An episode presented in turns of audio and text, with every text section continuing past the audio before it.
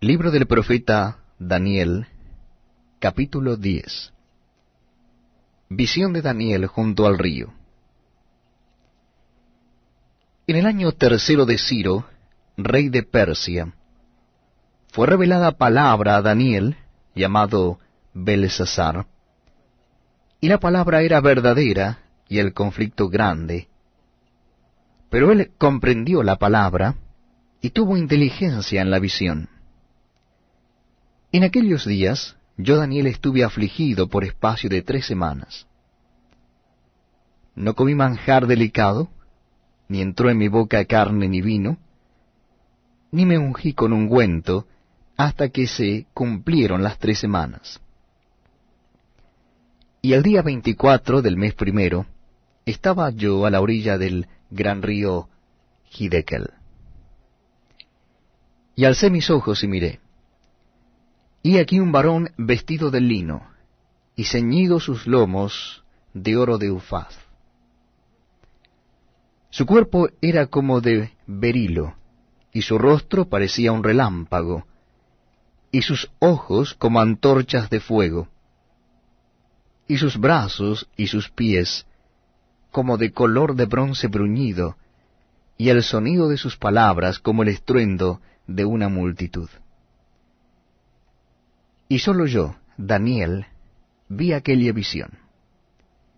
Y no la vieron los hombres que estaban conmigo, sino que se apoderó de ellos un gran temor, y huyeron, y se escondieron. Quedé pues yo solo, y vi esta gran visión, y no quedó fuerza en mí, antes mi fuerza se cambió en desfallecimiento, y no tuve vigor alguno.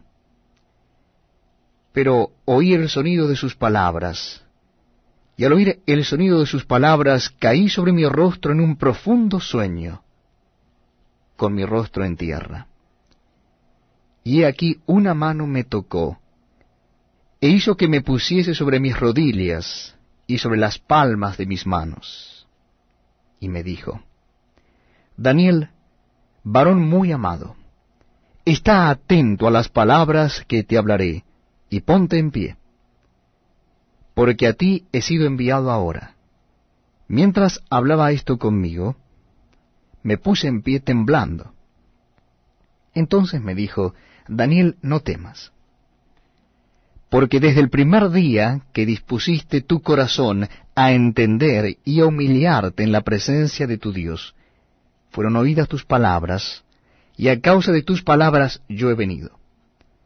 Mas el príncipe del reino de Persia se me opuso durante 21 días. Pero he aquí Miguel, uno de los principales príncipes, vino para ayudarme, y quedé allí con los reyes de Persia. He venido para hacerte saber lo que ha de venir a tu pueblo en los postreros días, porque la visión es para esos días. Mientras me decía estas palabras, estaba yo con los ojos puestos en tierra y enmudecido.